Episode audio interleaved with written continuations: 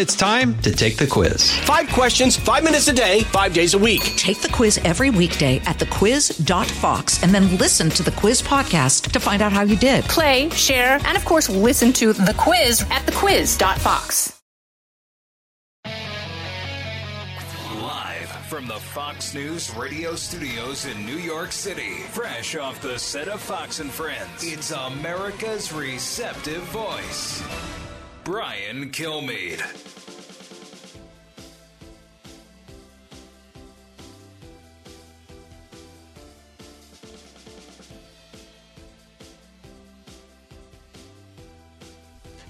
Hey, thanks so much for listening, everybody. It's the Brian Kilmeade Show, 1 408 7669. Appreciate everyone coming in and uh, and listen to the show again. And I'm sorry I missed you over the last two days, but we have a lot to discuss. Nothing can slow down. Dave McCormick, one of the big surprises of this primary season, GOP candidate for Senate in Pennsylvania, actually leading Dr. Oz right now, former CEO of Bridgewater and um, former, uh, you know, obviously a West Point grad, served in the military. Dave McCormick will be with us. And then Rich Lowry takes on this whole uh, Joe Biden situation, how he's been insulated by the press until recently. And we look into that mystery. And of course, take your calls at 1 408 7669. So let's get to the big three. Now, with the stories you need to know, it's Brian's Big Three.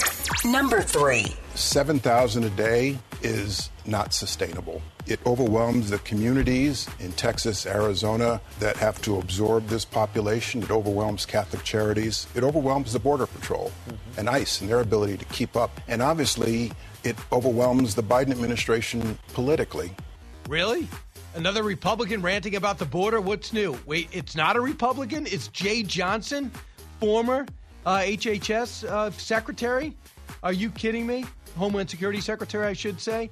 Jeh Johnson sees a border crisis like we've never seen before in our lives, about to get worse with the evaporation of of uh, Title 42 because it was put in place during the pandemic.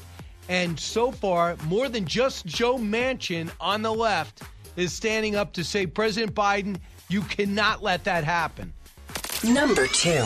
The president is confident that his uh, family did the right thing. But again, I want to just be really clear. These are actions by uh, Hunter and his brother. They're private matters. They don't involve the president, and they certainly are something that no one at the White House is involved in. Exactly. Of course. It's just his son and his brother. Why would the president be involved in that? Hunter and Durham. Blowing up years too late, but too important to ignore. On the Biden front, more evidence that Joe knew all along about these business deals and benefited from them. We know it's going there. And Durham probes seeing how Hillary's gang used the media and perhaps the FBI to try and destroy Donald Trump.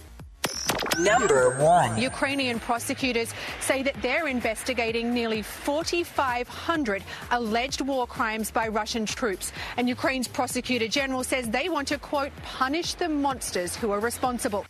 Yes, and they are just that a slow, slow rolling Holocaust, which is how I describe what we are all seeing as Russians rolling out of the capital region of Kiev in Ukraine and looking to, to consolidate the south and east. The Western aid and American leadership are fast in promises, but slow in delivering, and people are dying the most horrific ways possible. Yesterday, President Zelensky addressed the United Nations, and it basically said, just, just disband if you're not going to kick Russia off the Security Council. So you know the major powers of the world have ultimate veto over any mo- uh, motion. Cut one. The Russian military and those who gave them orders must be brought to justice immediately for war crimes in Ukraine. Anyone who has given criminal orders and carried out them by killing our people will be brought before the tribunal. We hope, but they should be kicked out now. Just so you know, Think about this.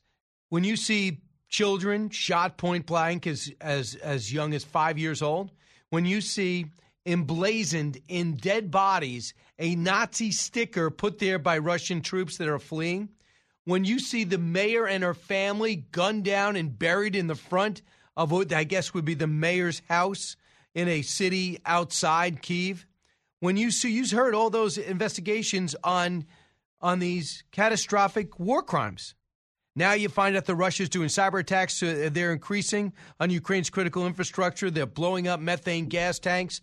These are all things done by barbarians, not people worthy of a modern fighting force. but that is Vladimir Putin. Anytime someone hands you a reset button, so let's I could be friends with him. Hillary Clinton, you're wrong. Donald Trump, hey, listen, he's an authoritarian guy. We don't rule like that, but I respect the fact that he loves this country or whatever you want to say. Nothing's good about Vladimir Putin. He's as evil as evil gets. Every time we do something that says we're going to meet you halfway, he looks at his weakness and goes goes halfway further towards his ultimate goal, and that is to reconstitute the Soviet Union, which is not going to happen because his military can't do it. So I just told you, and you just heard the investigations are by the thousands of Ukrainian civilians being murdered in cold blood. Yet, still, the chairman of the Joint Chiefs of Staff has this prediction cut three. Short of uh, the commitment of U.S. military forces into Ukraine proper, um, I'm not sure he was deterrable. Uh, this has been a long term um, objective of his um, that, that, goes back years. I think that uh, NATO, uh, the United States, Ukraine, and all of the uh, allies and partners that are supporting Ukraine are going to be involved in this for quite some time. That's just not true. It can't happen. There's going to be no Ukrainians left. They win every fight, but it's the civilians that are in the line of fire. The Russians level every city. They have no skill. They have no experience. They don't even have a battle plan, but they have bombs. And what you do is the Ukrainians can't get to get to them because they're far away. You got to get them tanks, you got to get them planes, and you got to give them the drones you promised. These uh, these uh, these suicide these kamikaze drones that can hover over a target, find it, and then it blows itself up. They already have the name of the commander. It's unpronounceable for me. Uh, that they're going to be able to hunt down to find out who did this thing. Um, who did uh, the Butcher of Bucha, the commander leading there, that genocide that we took, took place blackened bodies, people obviously burned alive, shot in the back of the head, hands tied behind their back. They were tortured before they were killed. That's what the Russians do. That's what Vladimir Putin does. Just because he doesn't wear fatigues, he wears a suit, doesn't mean he's not just as evil. And we are having General Milley again say, well, this is going to go on for a while. No, you have to stop something. Can you possibly do something about this? You got the finest military in the world, the best intelligence in the world. Go in there.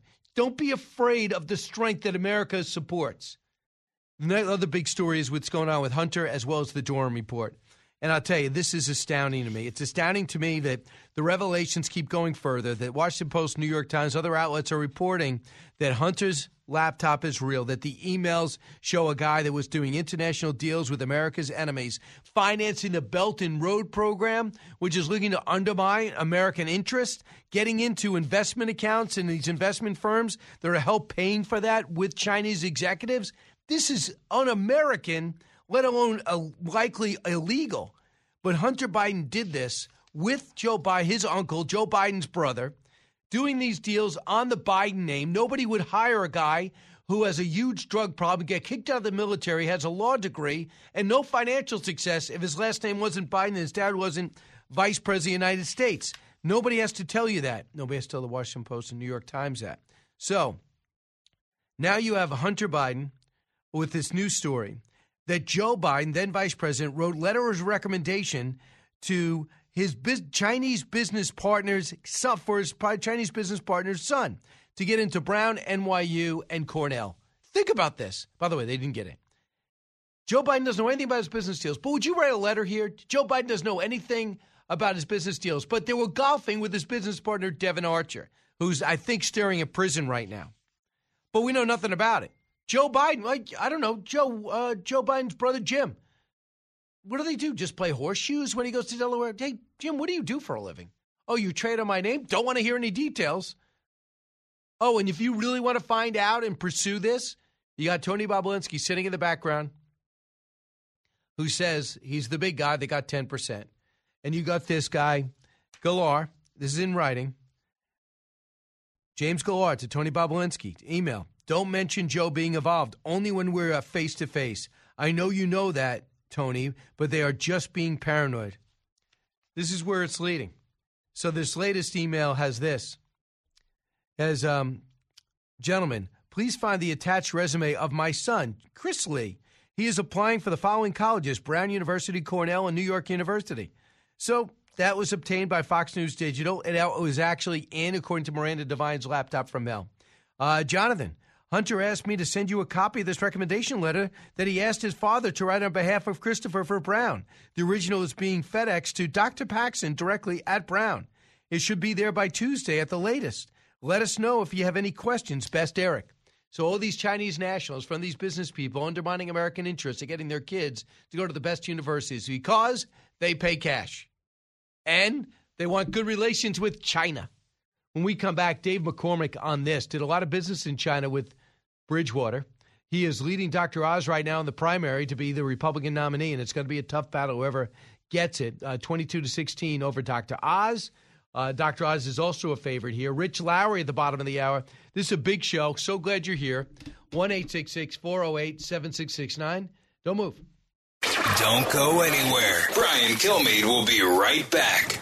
I'm Charles Payne. Listen to my Unstoppable Prosperity podcast so I can get you making money right now. Whether stocks are hitting new all time highs or in free fall mode, opportunities abound. So, why are so many potential investors still sitting on the sidelines? In a new season of my podcast, I'm going to get you in the game. After 38 years on Wall Street, I'm ready to impart some lessons and get you invested in the greatest wealth generating machine in history. Listen anytime, everywhere at foxbusinesspodcast.com or wherever you listen to your favorite podcast.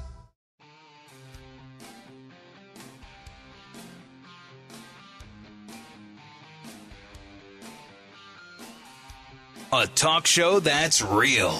This is the Brian Kilmeade Show. What do you say the Democrats worried about the midterm? What do you tell Democrats worried about the midterm? You got a story to tell, you got to tell.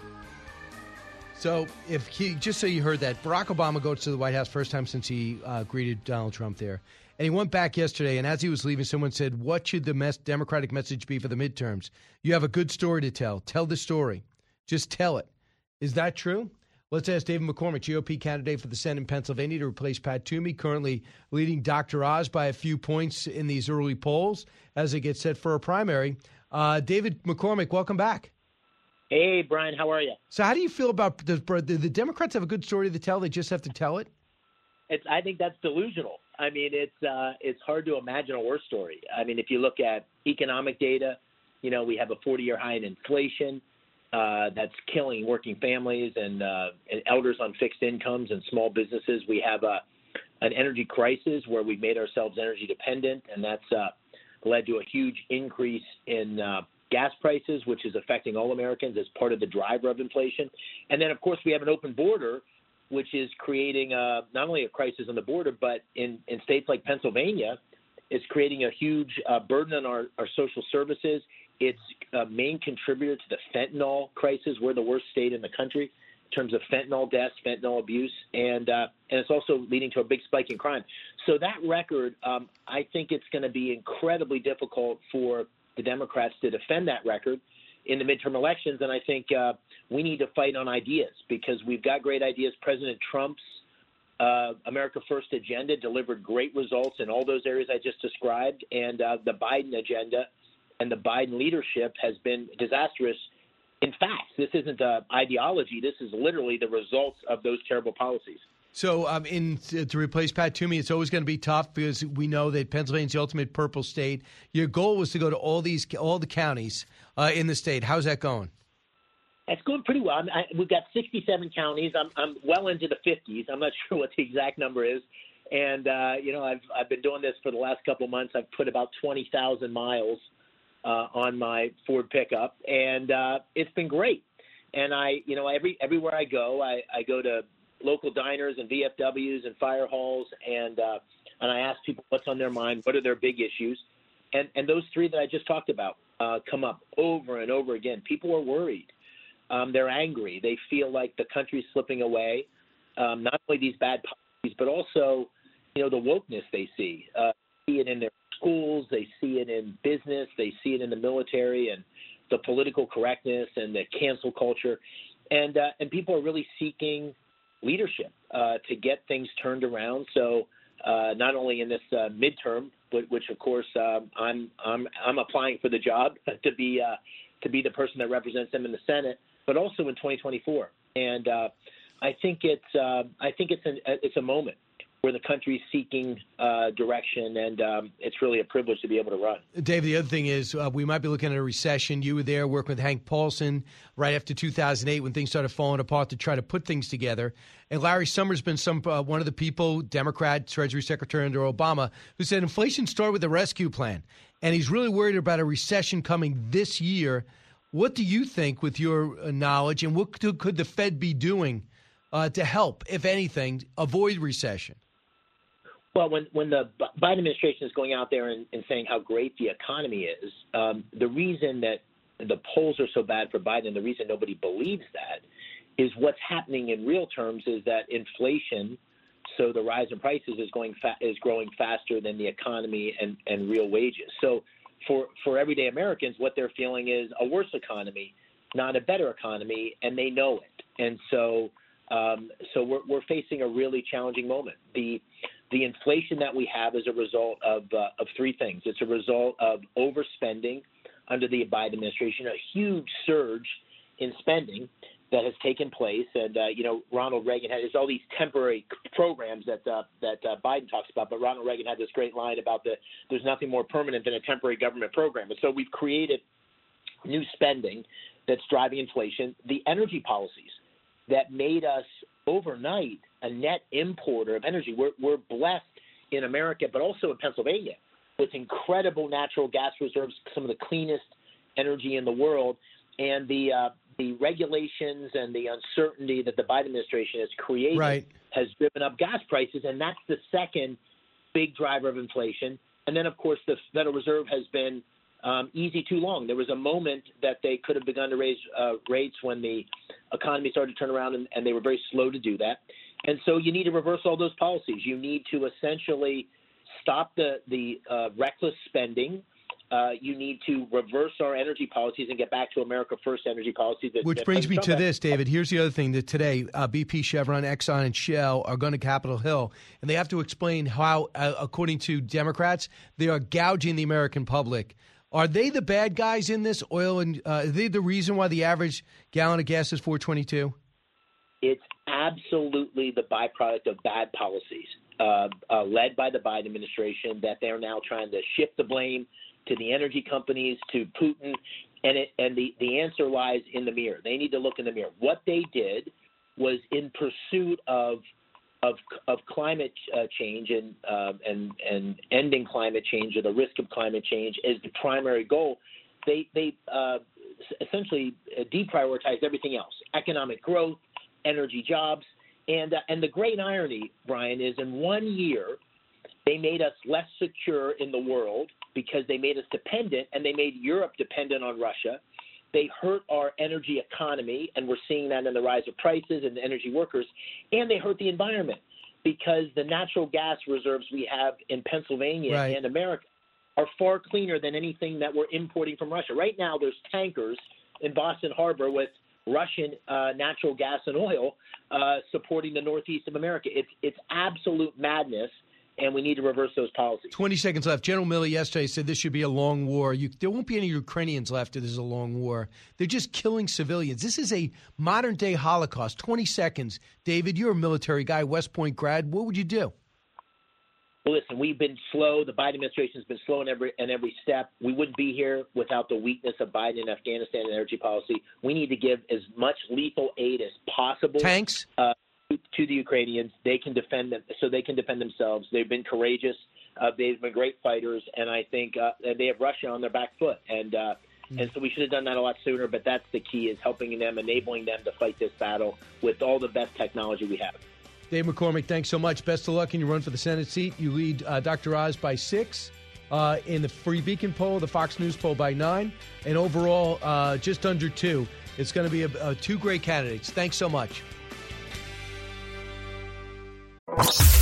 Out of the gates and ready to go. Hey, it's Hutton with Row. Hot Mic is here on the Outkick Network. We've got your afternoon covered with the latest sports discussion, and it's available wherever you find your audio. Daily analysis and news. He is hot. I am Mike. Actually, my name is Chad.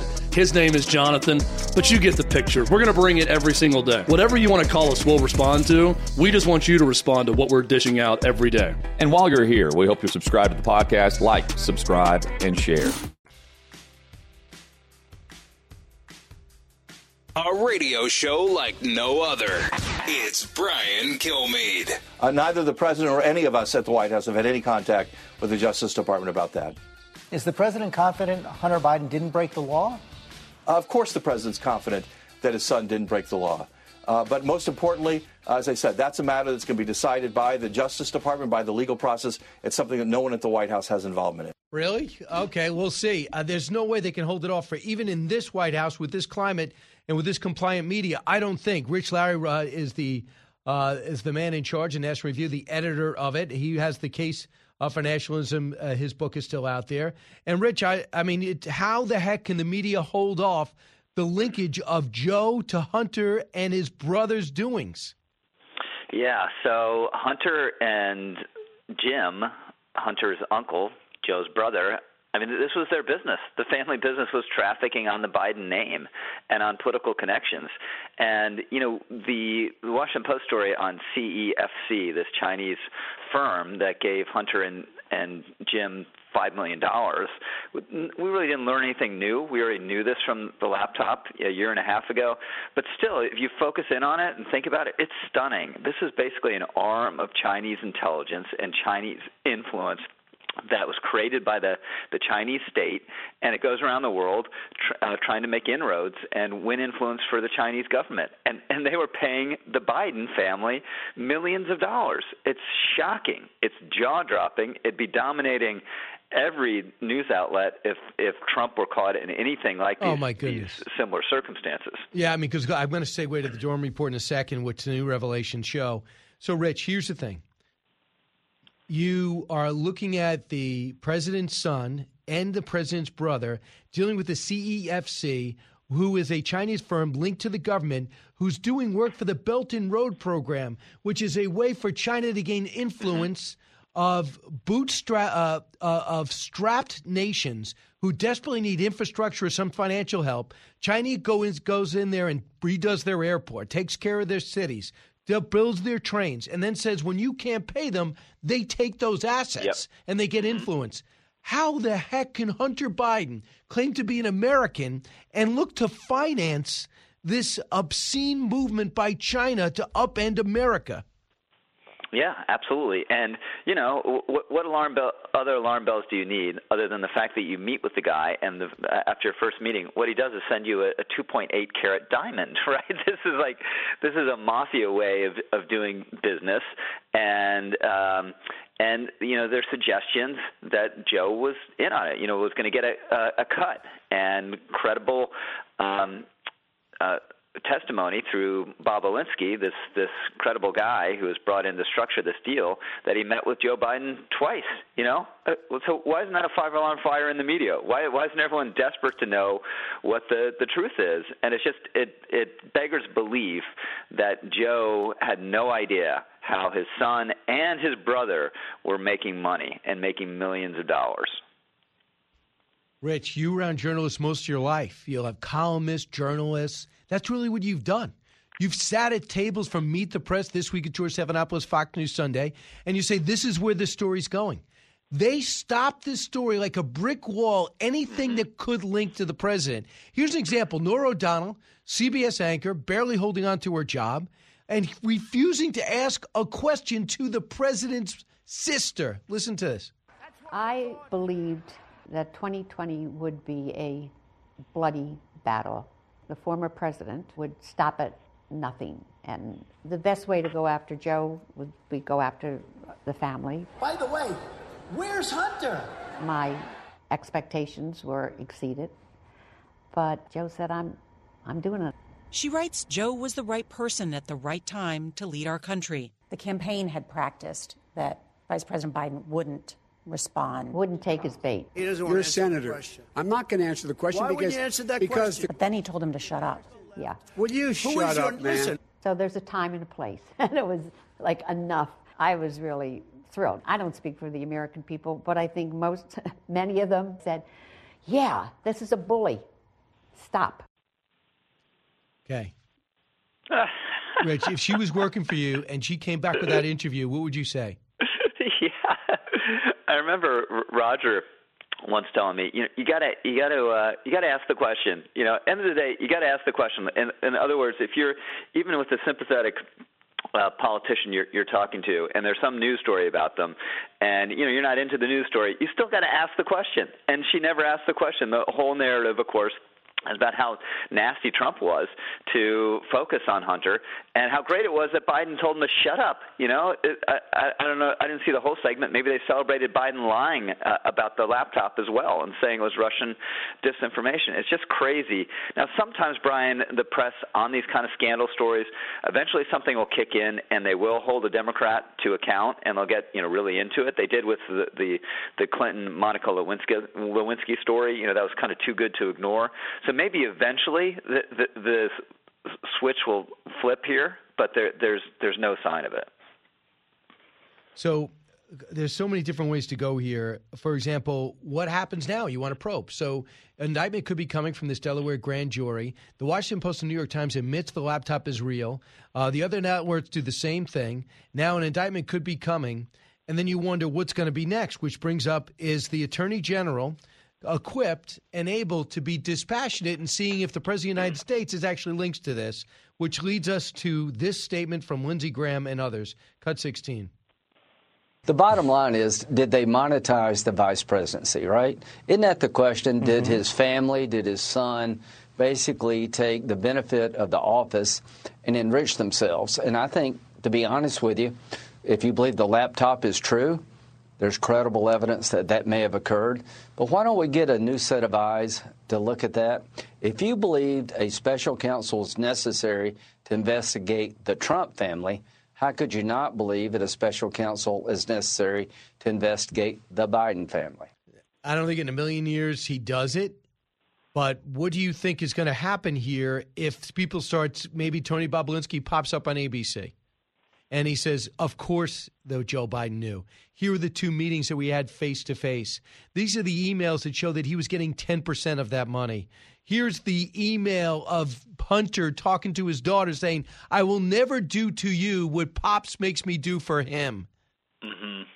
Yeah, supporting the whole family. So there'll, there'll be pressure. I just think, especially after the Mueller fiasco, no side is ever going to agree for a special counsel uh, uh, on itself again. I mean, it, prior to Mueller, it was everyone knew this was bad news and will destroy you, destroy your administration. So I'm with you. I just don't don't see any way they they possibly go down that road. And what what the road they're on now, I think, is a way to kind of sanitize the whole thing. You have the DOJ actually it, it's investigating. You know, there's an ongoing investigation. There's a grand jury, and you get indictment of Hunter on a, a tax matter. I mean, that seems pretty obvious. He wasn't, you know, his life was a, disaster. Unfortunately, he wasn't keeping up with his taxes. And then you say, look, justice has been served. This has been fair. We've been able to investigate our own people, the the president's son. Uh, nothing to see here. Let's move on. But you really, I mean, a couple of things. Hunter Biden's two decisions. Behind the scenes, he's pushing his dad to run for president. Now, any logical person, not on crack and addicted to hookers, might say the worst thing to happen to me and my international dealings would be for more scrutiny to be on my dad. Okay, mm-hmm. obviously. And then he writes a book about it. And he writes a book about all these things and he does a book tour and inviting people. He feels so impervious, knows there's an investigation going on. He goes, I'm just going to go, I'm going to go do this book tour. Yeah. Right? So, I, and then goes in your face with this dumb art career yeah. where obviously people are overpaying for influence to his dad but it's almost as if saying it's almost like Al Capone saying you're not going to get me. John Gotti saying you can't you, you give it up. I'm sitting mm-hmm. right here and you can't you can't touch me.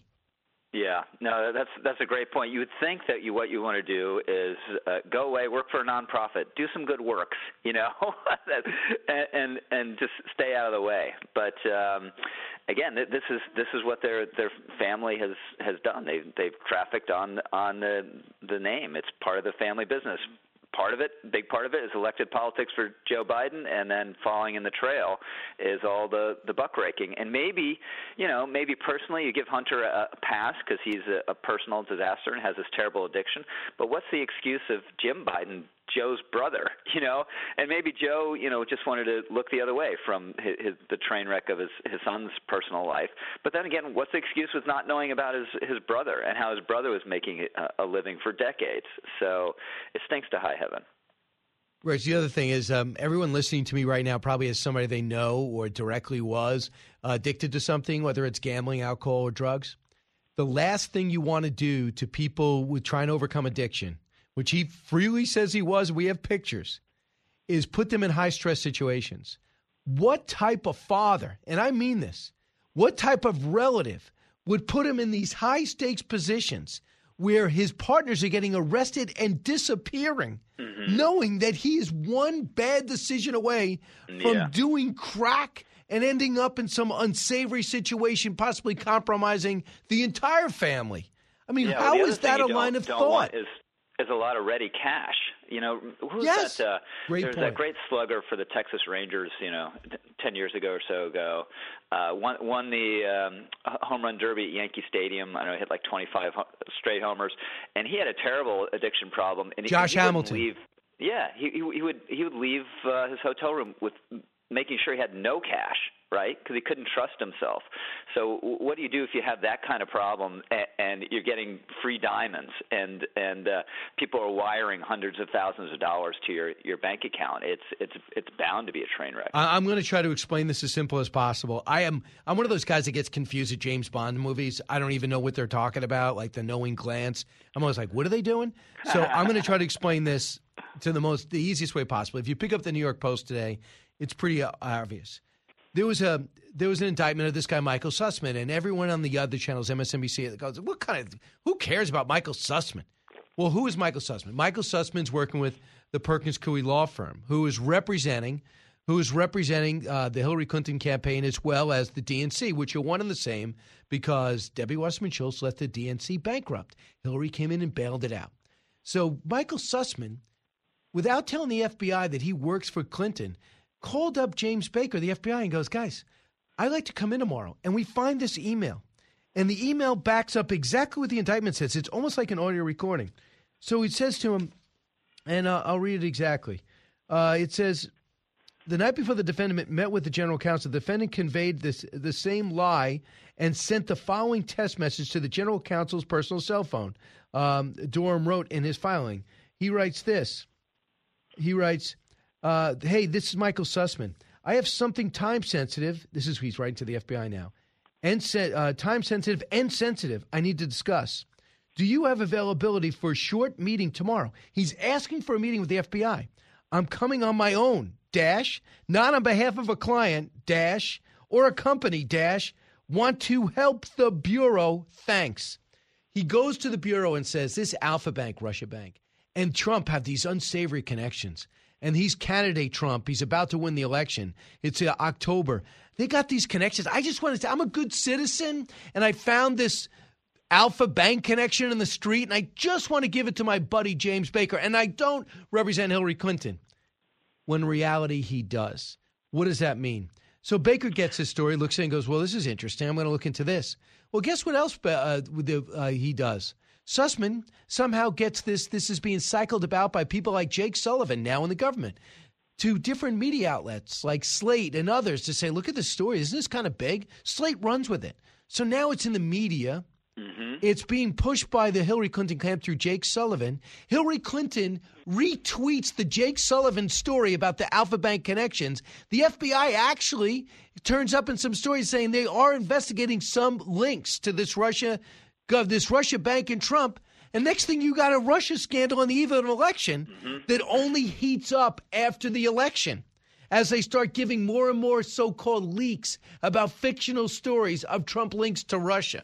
Trump's not helping by making kind comments about Vladimir Putin, which plays this scenario. So you end up with Jeff Sessions fired, fired, but originally removed, recused himself, a special counsel impaneled, and for two years, not only does Donald Trump suffer, but America suffers on a fake Russia scandal perpetrated by Hillary Clinton. That's what Durham is pursuing. And I Yeah. think it's important that people understand it. Did I convey Well, that in a pedestrian way? Investigated really well. I can't can't improve on, on that. What's the time sensitivity in October, right? Yep. Really, if there, there's an ongoing Alpha Bank situation, really it can't be you know investigated uh, a couple months later. It has to be investigated in October, and then talk about just about black and white evidence of the crime, which misrepresenting himself to the the FBI. I guess it's theoretically possible in the actual meeting he would have said, "Oh, you know what? That that note, uh, forget forget I, I wrote you. I'm actually here on behalf of Hillary Clinton." But that doesn't seem very likely. You know, he wouldn't. He would admit he was lying in the cover note, and that's not the way the FBI agent, agent remembers it. So th- this this they they seem to have Sussman nailed. They do, and not only that, and this is what it means. This is the then Jake Sullivan puts this, and this was retweeted by Hillary Clinton. Uh, they described the link of Alpha Bank and Trump, and he goes, This could be the most direct link yet between Donald Trump and Moscow. Sullivan said on October 2016, 2016 statement computer scientists have uncovered a covert server linking the Trump organization to a Russian based bank. All BS put together in this cycle. So, do you understand why it matters? It should matter. If the Republicans were doing this, I'd be sick, just as sick as I am knowing that Democrats are doing this. Uh, Rich, uh, keep writing about it. I appreciate it. Awesome. Thanks, Brian. Thank Have you. a great day. Uh, back with your calls in a moment. You listen to the Brian Kilmeade Show. It's Brian Kilmeade.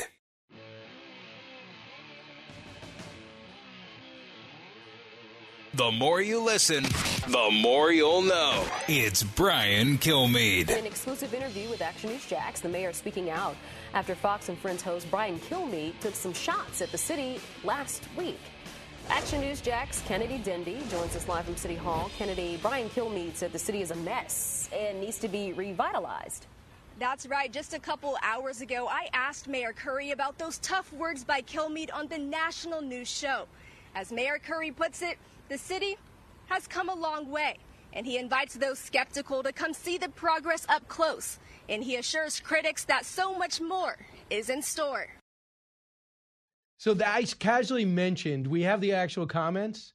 I casually mentioned on the couch we do bumping shots from various cities, uh, and I want well, I'm with Ainsley seven o'clock I think on Thursday or Friday, and I just see the shot of Jacksonville. And I said it's a beautiful city, but that, the city's not nice. It's got all this potential, and I said uh, it's all run down. If you go to a Jacksonville Jaguars game, you ride up there. It's one sports bar. They promised to revitalize that city and I listen. I'm speaking specifically to WOKV listeners too. Honored to be on the show. Love, uh, love Jacksonville, but the city is not nice.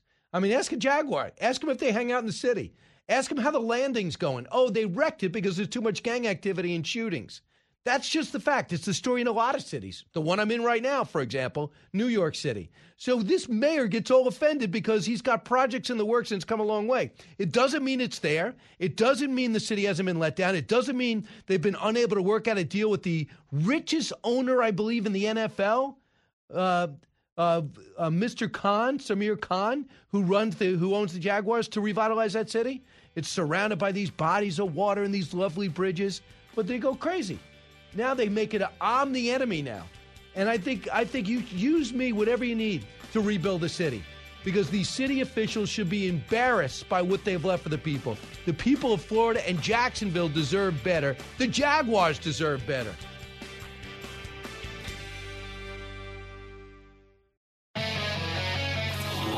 From the Fox News radio studios in New York City, fresh off the set of Fox and Friends, it's America's receptive voice.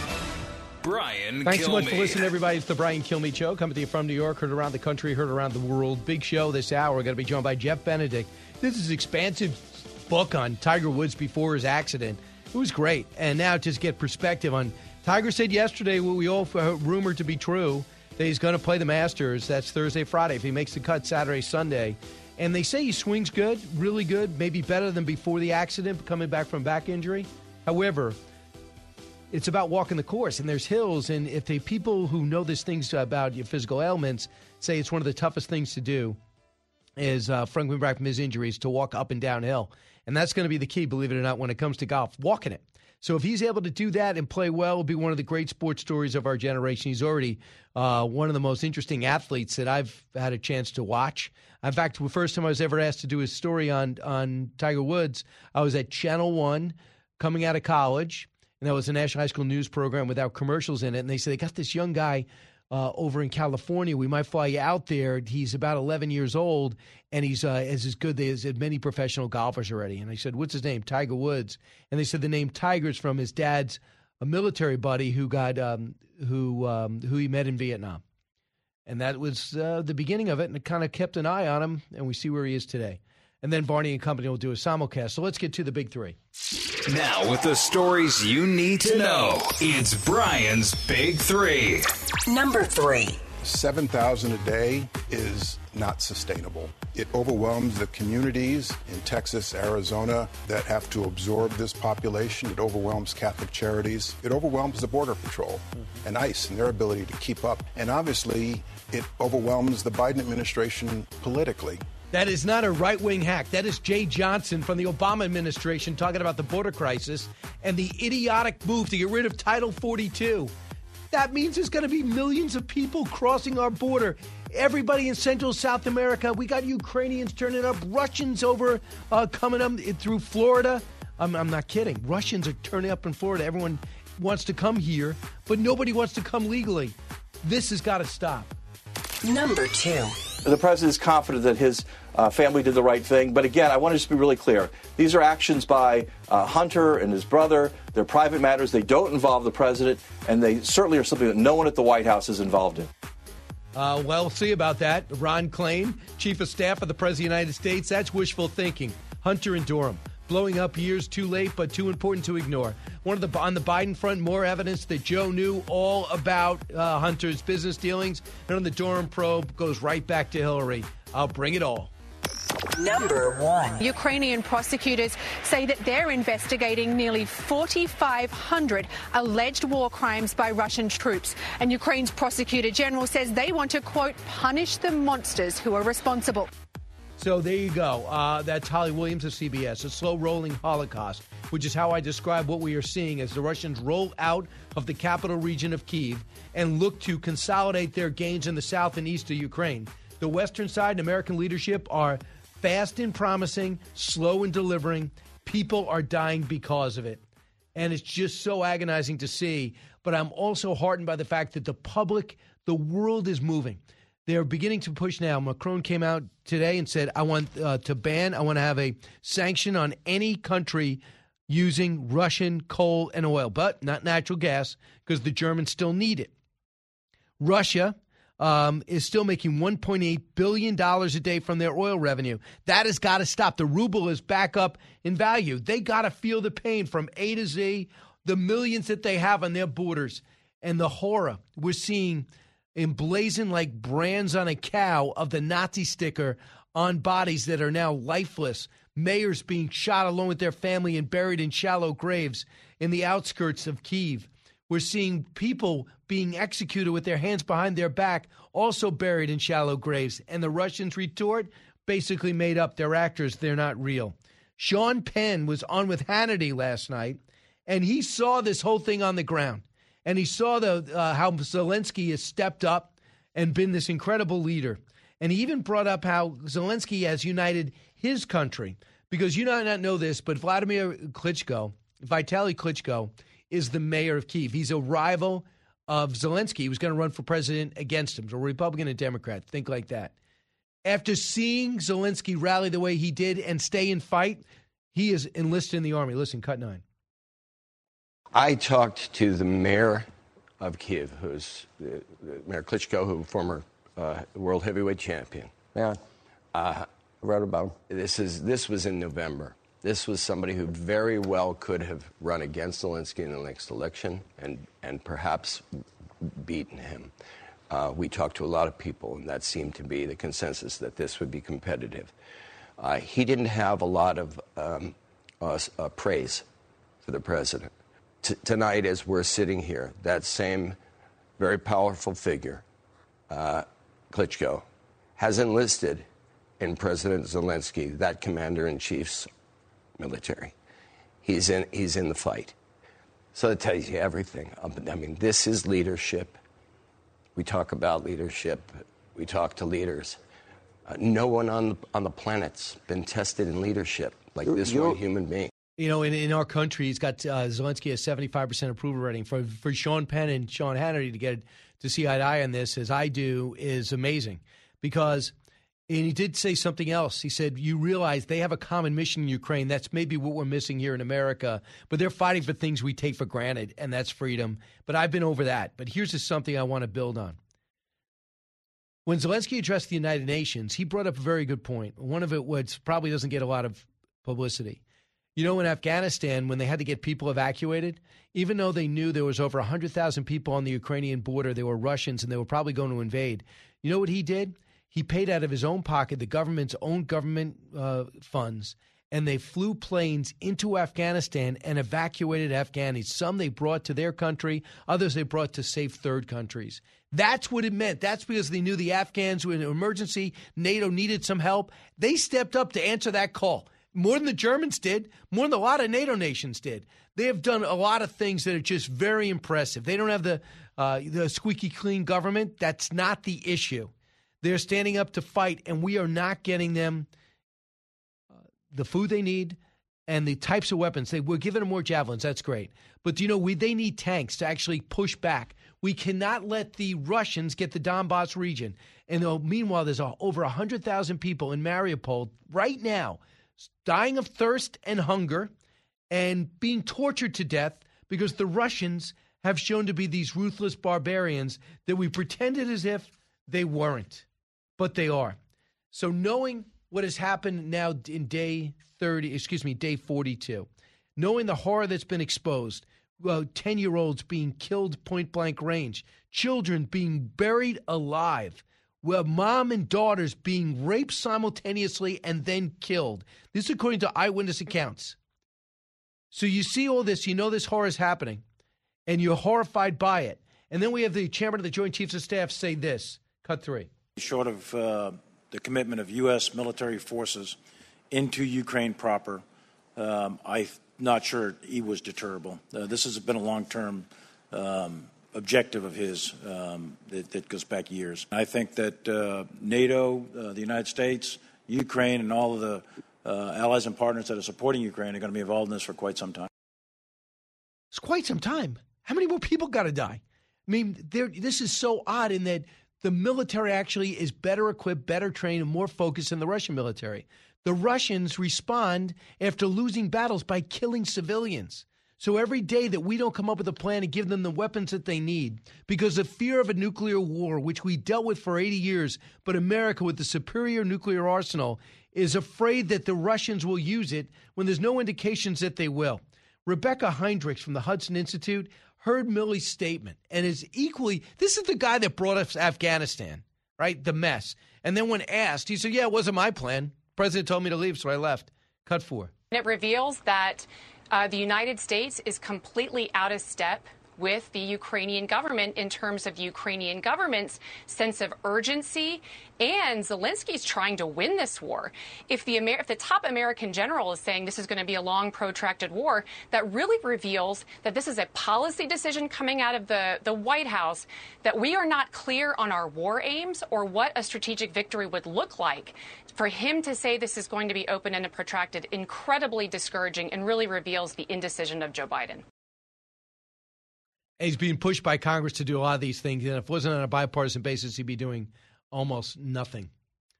So uh, let's go to Bruce. Listen on the Fox News Radio app. Hey, Bruce. Hey, Brian. How you doing? Good. What's on your mind? Enjoy your show. Thanks. Enjoy your Saturday night show too on uh, Fox Channel. You're, yeah. You're excellent. Thanks, man. Uh, uh Eight to eleven is, o'clock. Thank you for that.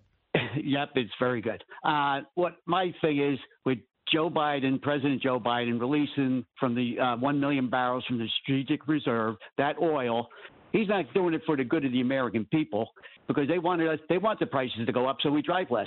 Can we charge this tongue in cheek? Can we charge this to the Democratic Reelection Committee for 2022 that they refill it? I don't know. Uh, I I think I know what you're saying. It's uh, for pure political purposes. Uh, it's not really going to affect the price more than a penny. So we know that it's it's uh, the average price now is about four thirty nine, but I'm looking at most places over five dollars. So I would say this, Bruce. I would look, I'm going to bring back sound tomorrow. These CEOs better give it back to these Ro Khannas, who I like personally, but he's way out of bounds here. making fossil fuels the enemy. And now, because they do that for a living, they use fossil fuels to fuel our cars and our houses and our planes made them the enemy when he took over, and now they're saying you're the enemy because you're making too much money off oil and gas prices. Because one of the main reasons they're up is because we don't pump to our capacity, and that we don't reason we don't drill on these lands and the, in these waters because we get the leases but we don't get the permits. So I want these oil and gas guys, Bruce, to answer those claims once and for all. Because I don't pretend to be an oil and gas expert. I'm doing a feature for Fox Nation on the history of oil and gas in our country, and I've got a chance to talk to more people than I ever thought I would. I'm not an expert, but I'm curious. I know what I don't know. I think if I'm good at anything, is knowing what I don't know and asking questions. And these lawmakers have no idea what they're talking about when it comes to oil and gas. They've never been in a rig, have never been to a field, and yet they're going to vilify CEOs because fossil fuels they claim is ruining Earth because John Kerry told them. When we come back, I'll take more of your calls. And at the bottom of the hour, I'm going to talk to Jeff Benedict. A fun story, a good story, and that is Tiger Woods' comeback. Is it for real on Thursday and what it means in the big picture? Wrote a great book about him. You listen to the Brian Kilmeade Show. You're with Brian Kilmeade. If you're interested in it, Brian's talking about it. You're with Brian Kilmeade. I, I would want to follow Barack Obama's advice uh, and we'll get the same results we got in the midterms in 2010 and 2014 when he was president, romped by the Republican Party. Here's the story they have to tell $5 a gallon gasoline, runaway inflation at the supermarket, uh, critical race theory in the classroom. Um, crime on the streets that is rampant in America's cities, uh, a porous border um, that people are, are, pouring over now, will pour even more if they continue to change policy and revoke Title 42 that and an awful withdrawal from you from Afghanistan and slowness in terms of defending the Ukrainians. Tell that story, and the Republicans are going to retake the House, the Senate, and we're going to have more than 30 governorships. Yeah, and that was uh, Governor Christie, uh, and he was on with me on Fox and Friends today. And if you want to talk about Barack Obama, with all the charisma, ability to speak, and uh, obviously intellect, he um, He's, he made President Biden look so bad just by being himself. And also, I think it was rude to him. I mean, I could not care less. Joe Biden uh, has had a hard life. Obviously, his first wife, car accident, loses his daughter. Nobody, uh, everyone feels bad for him. But everyone's got something. Then Bo Biden dies of a brain, ca- a brain tumor. Horrible. Got it. But besides that, I don't think he's that nice of a guy and continuing to bring that up over and over again when everyone listening to me right now has some type of tragedy in their life directly that might exceed that and you keep it to yourself you don't do it to you you don't bring it up to get votes and he has. Um, democratic losses under president obama. Listen to this. President obama in the first election 55 he started with 55 seats in the senate. He ended up with 46 he started with 256 seats in the house. He ended with 194 he started with 28 states with democratic governors. He ended with 16 in terms of state and federal Democratic uh, posts, 1,042 state and federal posts uh, uh, losses under President Obama. He won two elections. His party suffered, and his political party, the DNC, was left with nothing in the coffers. He was raising money for himself. Dan, listening on, listening on Freedom 10, uh, 970. Hey, Dan. Hey, the sun is finally shining out here in Western Oregon, so it's a good day. Thank you. Hey, um, the biggest question I have is in the Durham and the laptop uh, fiascos is why was big media and big tech so invested in destroying Trump? There's got to be a bigger question behind all this. This is local drama, the, you know. Well, they don't feel um, he was um, worthy of the office, right? Uh, number one. Number two is big tech Donald Trump's camp used big tech brilliantly, social media brilliantly in order to win. Consolidated uh, mailing lists, micro targeted in a way that Barack Obama could only dream about. So, Mike, I'm going to, excuse me, uh, Dan. I remember I was talking to Niall Ferguson of the Hoover Institute, who wrote, who wrote the, wrote the, told me this on camera and off. He said, Silicon Valley, it feels humiliated that Donald Trump used their sources and use their technology in order to win, and they will pay him back. Uh, meanwhile, they'll make him pay. And what did Zuckerberg do? flooded the zone with money, giving little money to Republicans, went to all these dis- districts and hit Democrats with all of them. They just feel he wasn't worthy of the office. Maybe some really thought there was something to the Russian investigation, and they're all left wing Democrats. So they combined, they threw out any type of fair and balanced approach. So, and they just like some people love Trump will kill for him, like everybody who voted for him. And there's other people that will kill because of him um, and just hate Republicans just because Donald Trump's a Republican. Uh, we'll never understand it. I will never. We have to study Donald Trump's immense, passionate popularity, and we'll have to study those who just will live for the day that he is no longer in politics.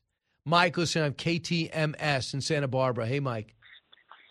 Yeah, hello, Brian. I um, just wanted to make a point that I think that uh, everybody is missing the main point of the Sussman, uh, Durham, Hillary okay, collusion story, and that is um, the phony the the the increase in animosity that that created between the two countries over a phony story Absolutely. that the Russians knew was phony, and the animosity that that created between our two countries. What did that contribute to this situation we have going on right now?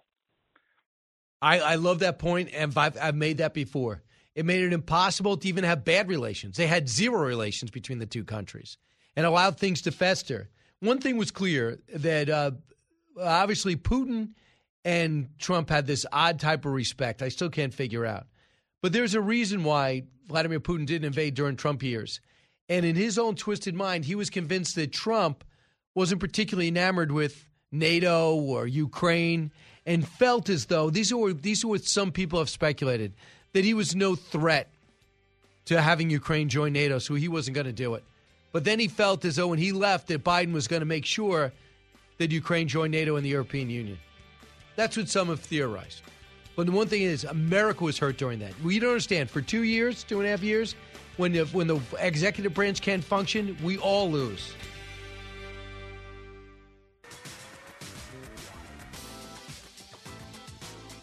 Radio that makes you think. This is the Brian Kilmeade Show. As of right now, I feel like I am going to play.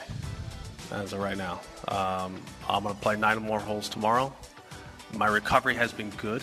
I've been very excited about how I've recovered each and every day, and that, that's been the, the, the challenge. That's why I came up here and, and tested out for 27 holes. And that was um, Tiger Woods yesterday uh, confirming what's been rumored that he's going to play in the Masters uh, after that devastating car wreck when many people thought he was going to lose the leg. Devastated, uh, and you know when the cops came up to him in his car, they thought he was whoever it was was dead. Uh, he is very much alive and about to play in the Masters. It is uh, all about Tiger Woods. Very few things would surpri- that happened to Tiger Woods would surprise Jeff Benedict. He's the uh, co-author of the num- number one New York Times best-selling biography on Tiger Woods. Also, executive produced the Tiger Woods documentary on HBO last year, and joins me now. Jeff, are you surprised to hear Tiger confirm uh, just a couple of years from that accident he's playing again? First of all, good morning, Brian. Good to talk with you again. Um, no, I, I, I think the thing about about Tiger that I learned w- while writing the biography was that uh, he is he, he's such an unusual athlete to begin with, but he he really doesn't even fit in the sport of golf. Um, when you think about the kinds of injuries he sustained uh, a little over a year ago, those are those would be they're catastrophic career-ending injuries probably in any sport, never mind golf. But what Tiger's been doing for years, and I, I thought of this yesterday when I watched his press conference and he was asked if he thought he could actually win this weekend. And without hesitation, he said he could. He he does. It just reminded me of exactly how he sounded and reacted uh, at the press conference or the interview he gave before his very first professional golf tournament back in 1996. And he was asked then what his expectations were going into his first tournament, and he said it's to win. And the, the interviewer kind of laughed at him, like because that was a ridiculous answer for an amateur young kid who just left college to expect he could actually win that early on the PGA Tour. And of course, we know what he did. A few months later, he he smashed all the records at the Masters and won. And I think this is really just an extension of that story. He, he's doing that kind of thing yet again. So uh, we're talking to uh, Jeff Benedict, who's, who's studied Tiger's life as well as anyone, uh, and did the HBO documentary on it. So Tiger, here he is, Tiger saying that exact thing. Cut twenty nine. You've said countless times throughout your career that you don't enter a golf tournament unless you think that you can win it. Mm-hmm. So the question is simple: Do you think you can win the Masters this week? I do. And what have you seen in your preparation that leads you to believe that? I can I can hit it just fine, and I I, I don't have any qualms about what I can do physically from a golf standpoint. It's now walking is the hard part. So, w- could you describe to our audience uh, in a pedestrian way, not from uh, the best you could understand, how bad this leg is, and how, how what they had to do to put it back together? Well, I mean, I don't know anything more than anyone else knows about how the leg is right now. It, it obviously it was. yeah, in terms of how it was, I mean, there was the the initial prognosis was he he would he could lose the leg. Like this was not a simple leg fracture. There were multiple fractures uh, in his leg and his ankle and his foot. Um, there were concerns about whether he would even be mobile after that accident. And uh, I, I think one of the things, Brian, that's that's so interesting about Tiger is Tiger is someone who has a linebacker mentality in a sport that's very genteel. And and in football, we're we're accustomed to seeing players um, blow their knees out, uh, break bones, go through really significant injuries, and then and then try to return to the gridiron to continue playing football. You never see this in golf because first of all, golf isn't a sport that produces these kinds of injuries, the kind that he got from a car accident.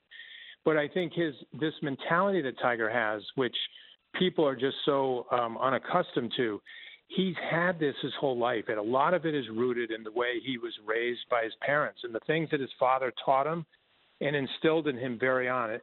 it there's a there's a difference between confidence and arrogance. I, I've never seen viewed Tiger as someone who's arrogant. I've always seen him as someone who's extremely confident. You notice when he answered that question, that clip you just played, there wasn't a second of hesitation when he was asked that question, and his answer was, I do. And when he says I do, he means it. He really does go into this thing this weekend right. thinking he can win. So Fred Couples, a legendary golfer, said this about they they played together. I guess they've become fast friends, even though there's a difference in age. He says he looks phenomenal. Uh, he's my favorite guy. What impresses me the most is he was bombing it for one. If you ask one to talk golf, he was bombing it. I know JT, I'm not sure, uh, is not the longest hitter on the tour, but I know he's damn long, and he was with him uh, finishing it. Um, uh, Woods shows no signs of injury. There was no grimacing. There was no limping. The scorecard didn't matter as Woods was more concerned with putting his leg, right leg, through another test. Now, when people drill down on it and they talk about the damage done, they say the hills are tough to walk if someone recovering from an injury like that. Uh, so yeah. that's interesting that he chose a hilly course to come back on. And I guess the key is going to be, you know, day one after going. This is going to. He's gone two days already, going 18 holes. Yeah. Correct. Yeah, here's something, Brian, that your audience can probably relate to, because most people listening to your program probably haven't had the kind of leg injury that Tiger sustained. But most of your listeners have probably experienced back pain. And, and a lot of them have probably experienced at one time or another serious back pain. You know how debilitating that can be here's the thing I think that's important with Tiger. He's been through major surgeries over and over and over on his back. He's had discs fused. He's had uh, injuries to his vertebrae that were so uh, painful and debilitating that for weeks and months he, he couldn't move. Yet, this guy came back from those kinds of injuries and played on these courses with that kind of back pain if you can deal with back pain the way Tiger has, I think he's demonstrated he has an appetite and an ability to play with pain. I'm not saying he's in pain right now. I'm just saying that he's capable of dealing with pain in ways that mm-hmm.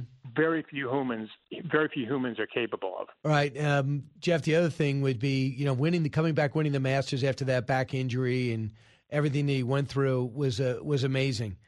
Imagine if he can come back and win a major or be able to compete in all four majors this year and be competitive. What would that do for the game of golf?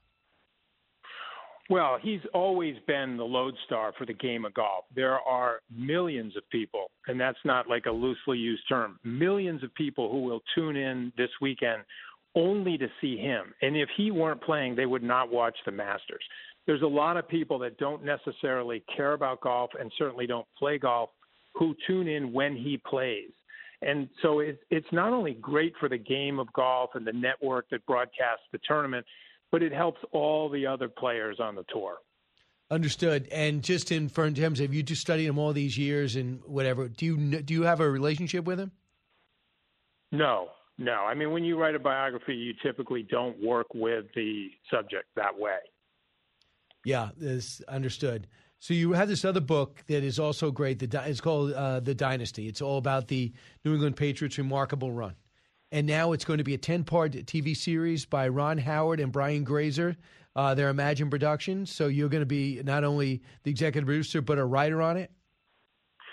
Yeah, and the difference there, Brian, is in that case, I did work with the team and the, and them because uh, it was it was not a biography. It was me spending three years inside the organization, and so it's an interesting comparison because in my mind, Robert Kraft as an owner, Bill Belichick as a coach, and Tom Brady as a quarterback are on the same plane as Tiger Woods as a golfer. You're talking about four people who are the best in the world at what they do. And so it, for me, it, it has been really eye opening in terms of looking at similarities and differences.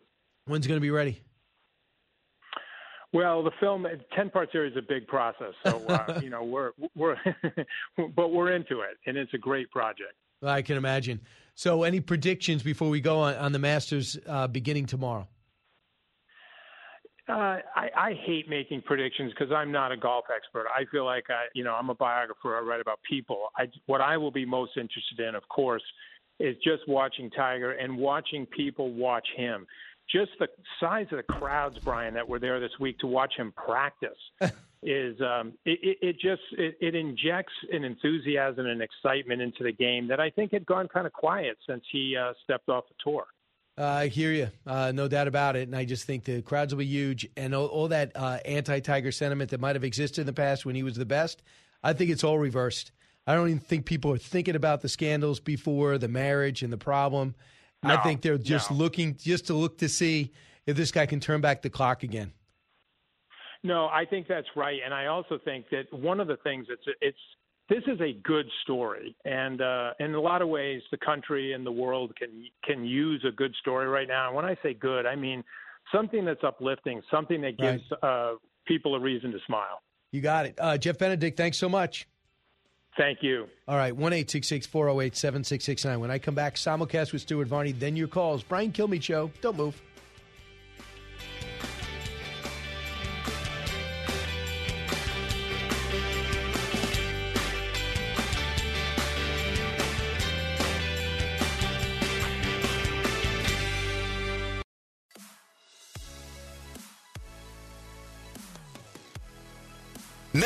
The Brian Kilmeade Show joins Fox Business's Varney and Company with Stuart Varney. Don't just hang in there on your investments. Call Talon Wealth and get peace of mind with active management of your portfolio. Dial pound 250 and save financial plan. Investment advisory services offered through Talon Private Wealth LLC, an SEC registered investment advisor. Past performance does not guarantee future results. Well said uh, by Talon Wealth. Love those guys. And now we're about to go on with Stuart Varney. Uh, Stuart Varney, of course, the, the, number one show in all of business television. Uh, we're going to be talking about uh, a little bit about toddlers and a lot about Tiger in a matter of moments uh, as he's still talking about the market just a little bit. So we're going to go with him in a second. And after we're done, I'll take some calls 1 408 7669. And remember, you could always get the podcast, briankilmeadshow.com. Let's listen screens. All right, Brian, welcome back to the show. I want to talk about the mayor of New York, Eric Adams. Toddlers are being kept in masks. The mayor is asking people to leave Florida and come back to New York. I think this mayor is off to a very strange start, isn't he? I love his intensity. I, I, love that he's actually saying the no, no cash bail is a problem, that crime is going through the roof, that he's trying to address it. But I got to tell you, it's absolutely erratic, some of the things he's doing. Yes. Holds exactly. a press conference to say, come back to New York because. Yeah. we allow kindergartners to get into to get talk about ten, gender identity, and they don't in Florida. Come back to New York where the taxes are high and the crime is increasing. Come back to New York where the taxes will continue to take a, a bigger and bigger bite out of your wallet. So I understand though. At least he's addressing the problem. He said so many of our high earners have left, so many other people have gone. So he wants them back. But this is no plan. That's called a sign that Governor DeSantis mocked. As for the toddlers, are you kidding? Yeah. You ta- I've had I've had a mom in tears tell me they got to tell their three and four year old to wear a mask again when nobody else is wearing a mask. Where nobody else. They they I think point zero point zero five percent of the positive cases are toddlers under five.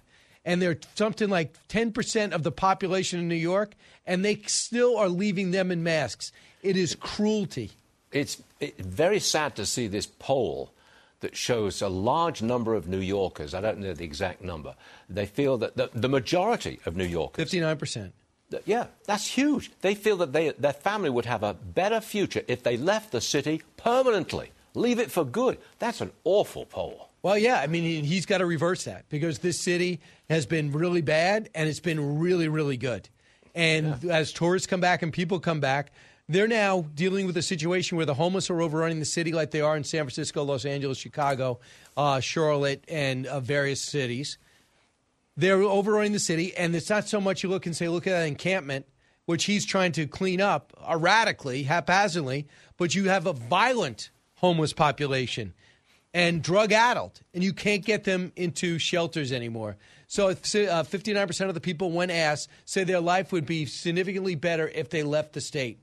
Uh, left the city, I should say. left the city permanently, not Yeah. just an escape, permanently. That's something. Let me ask you about the Masters. Tiger Woods thinks he can win a sixth green jacket. He's going to play. He thinks he can win. Odds against him are 75 to 1.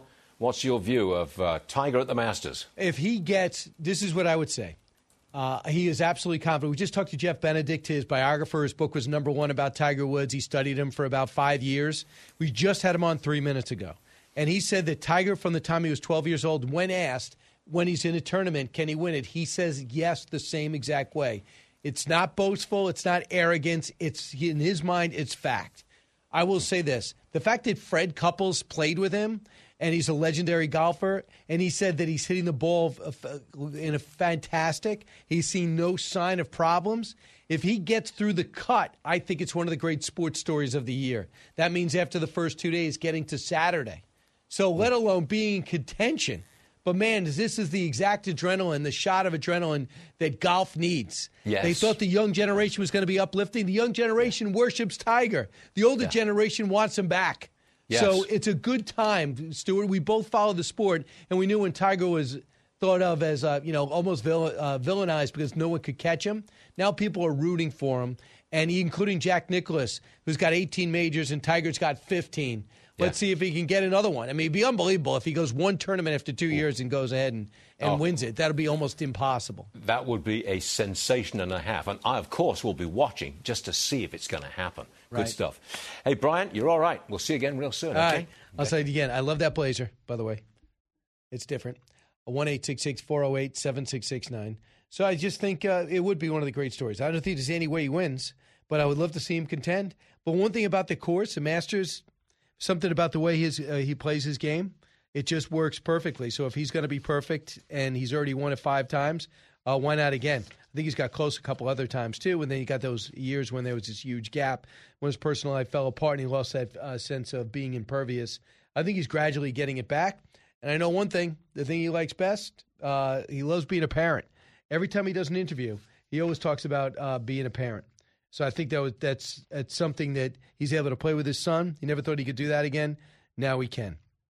The other major story that um, that we're discussing was what Stuart just brought up is the fact that Ron DeSantis came out and said, "I basically challenge Eric Adams or anyone else who wants to leave Florida to go to uh, to go to New York. You can go ahead, but why would anyone leave? We got zero state tax. Number one. Number two. For the most part, we got better weather. Um, nine out of every 12 months of the year. Number three, we give you freedom freedom to decide to wear a mask, freedom to decide to keep your restaurant open or go to a restaurant. Freedom to go to the beach outside of two weeks when he says he regrets giving in to the Trump administration and closing down his state. So now, as their economy turns around and you look at the numbers, New York, I lived it. We're in New York, 48th and 6th. I lived it. You saw nobody in the city streets. You saw nobody at work. You saw everyone run and hide. Nobody was going to restaurants. Businesses going out.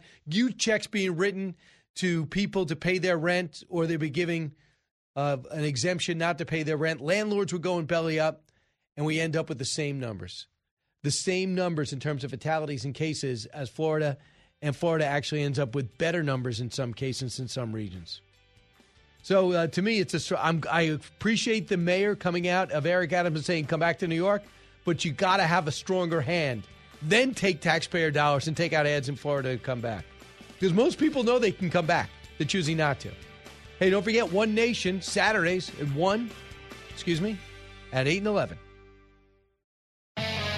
From the Fox News radio studios in New York City, giving you opinions and facts with a positive approach. It's Brian Kilmeade.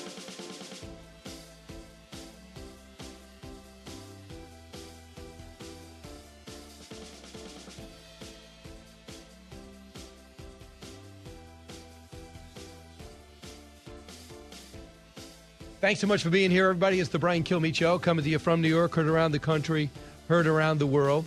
Uh, one eight six six four zero eight seven six six nine, the number to call to be on the show.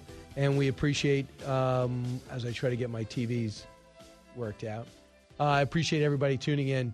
So let's get to, by the way, this hour we're going to be joined by uh, Tim Stewart. Uh, right now, as we speak, uh, we know this that uh, the five major oil and gas companies are going on to Capitol Hill, and evidently they're going to be uh, yelled at by Democrats on the fossil fuel industry and accused of gouging. Can you believe this? Accused of gouging when they were told originally they were the problem to stop producing fossil fuels.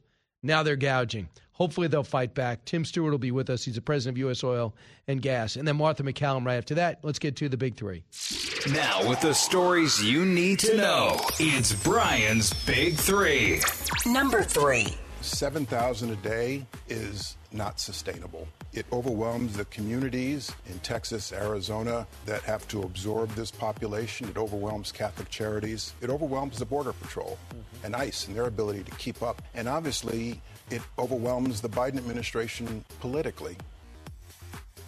Uh, yeah, I would say so. And that's kind of good if there was Ron Johnson, Senator, uh, a Republican senator, or Ted Cruz. That's Jeh Johnson. He used to be uh, in charge of Homeland Security for Barack Obama. He says this crisis is so out of control, even Democrats see the chaotic mess it is. And if you get rid of Title 42, Title 42 that would allow everybody who comes in to stay and gets a phone and a, cha- a recommendation to find an ICE officer to turn yourself in after we travel you to the city you want. That would be a disaster, right? Well, that's what's going to happen at the end of May. It's more than just Joe Manchin needed to save the day. Number two. The president is confident that his uh, family did the right thing. But again, I want to just be really clear. These are actions by uh, Hunter and his brother. They're private matters. They don't involve the president, and they certainly are something that no one at the White House is involved in. Hunter and Durham blowing up years too late, but too important to ignore. On the Biden front, more evidence. Joe knew all about those big time Hunter deals and the Durham probe, seeing how Hillary's gang used the media and perhaps the FBI to destroy Trump. Number one. Ukrainian prosecutors say that they're investigating nearly 4,500 alleged war crimes by Russian troops. And Ukraine's prosecutor general says they want to, quote, punish the monsters who are responsible. Punish the monsters, a slow rolling Holocaust. That's what it is, which is how I describe what we're seeing as Russians roll out of the capital region and try to consolidate their gains in the south and east of Ukraine. The Western aid and American leadership are fast in promises, but slow in delivering, and people are dying. And now we have the chairman of the Joint Chiefs of Staff say, oh, this could go on years. People are starving to death. They're dying uh, because they're walking on the side of a road. They're killing pedestrians because the Russians are a pathetic former superpower who cannot actually outfight the Ukrainians, so they decide to kill innocent civilians. So, with me right now to discuss this and more is Tim Stewart, uh, the president of U.S. Oil and Gas. Tim, welcome back. Brian, thanks for having me. It's good to talk to you this morning. Hey, Tim, first off, how do you feel about what do you think the stance is going to be from BP, Shell, and Mobil and others that are going to testify today in front of the House subcommittee? You know, I was actually watching that just before I, I jumped on, and, and let me tell you, it's it's like we're living in page 350 of Atlas Shrugged. You know, uh, I grew up on a farm, and my dad used to teach me. He'd say, "Look, son," he said, "Look, there's two types of people in this world. There's those who produce things, and those who want to loot from us." And it's been fascinating to watch these opening statements from the members of Congress. Keep in mind, these are the Democrats who voted in Build Back Better to essentially eviscerate the oil and gas industry yep. from here on out are now saying, "Why aren't you producing more?" It's it's really frustrating to be honest with you. But well, we, you know why you're not it. producing more. You guys tell me. Permits, okay. Excuse me. Uh, leases, okay. I need a permit to drill there, and then I got to get financing in order to do it because not many people walk around with billions of dollars or millions of dollars in their pockets, so they get financing. But guess what? The oil and gas industry has been told that they are persona non grata with most of these investment firms. So you, it's hard for you to get investment dollars, even though you're profitable companies. Is this all this correct? No, you're absolutely right. You know, and and so watching what's going to happen today in this hearing, I, I think you and I need to remind ourselves that Congress is only good at two things. Remember, Congress is, is good at doing nothing for a really long time until it's time to completely overreact. And I think what you're seeing here is, that despite the fact that our industry sat and warned members of Congress and administration for 15 months, they ignored us. And now in the process of overreacting, you know, so it's like the clown car at the circus pulls up and all these bad ideas start to spill out all at once. Brian, we've told them over and over again when you send signals to Wall Street that the oil and gas industry is no longer favorable in terms of this administration's policies, and we're not going to conduct any more lease sales, and the permits that are waiting, we're going to slow walk approving them. That sends a clear market to the to a clear message to the markets.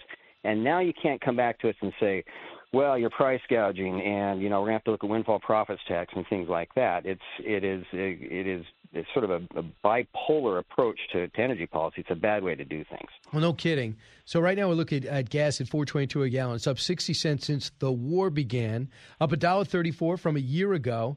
Uh, just one of uh, just one in three approve of how. Uh, the president is handling the overall economy when it comes to oil and gas. I don't know who that one is.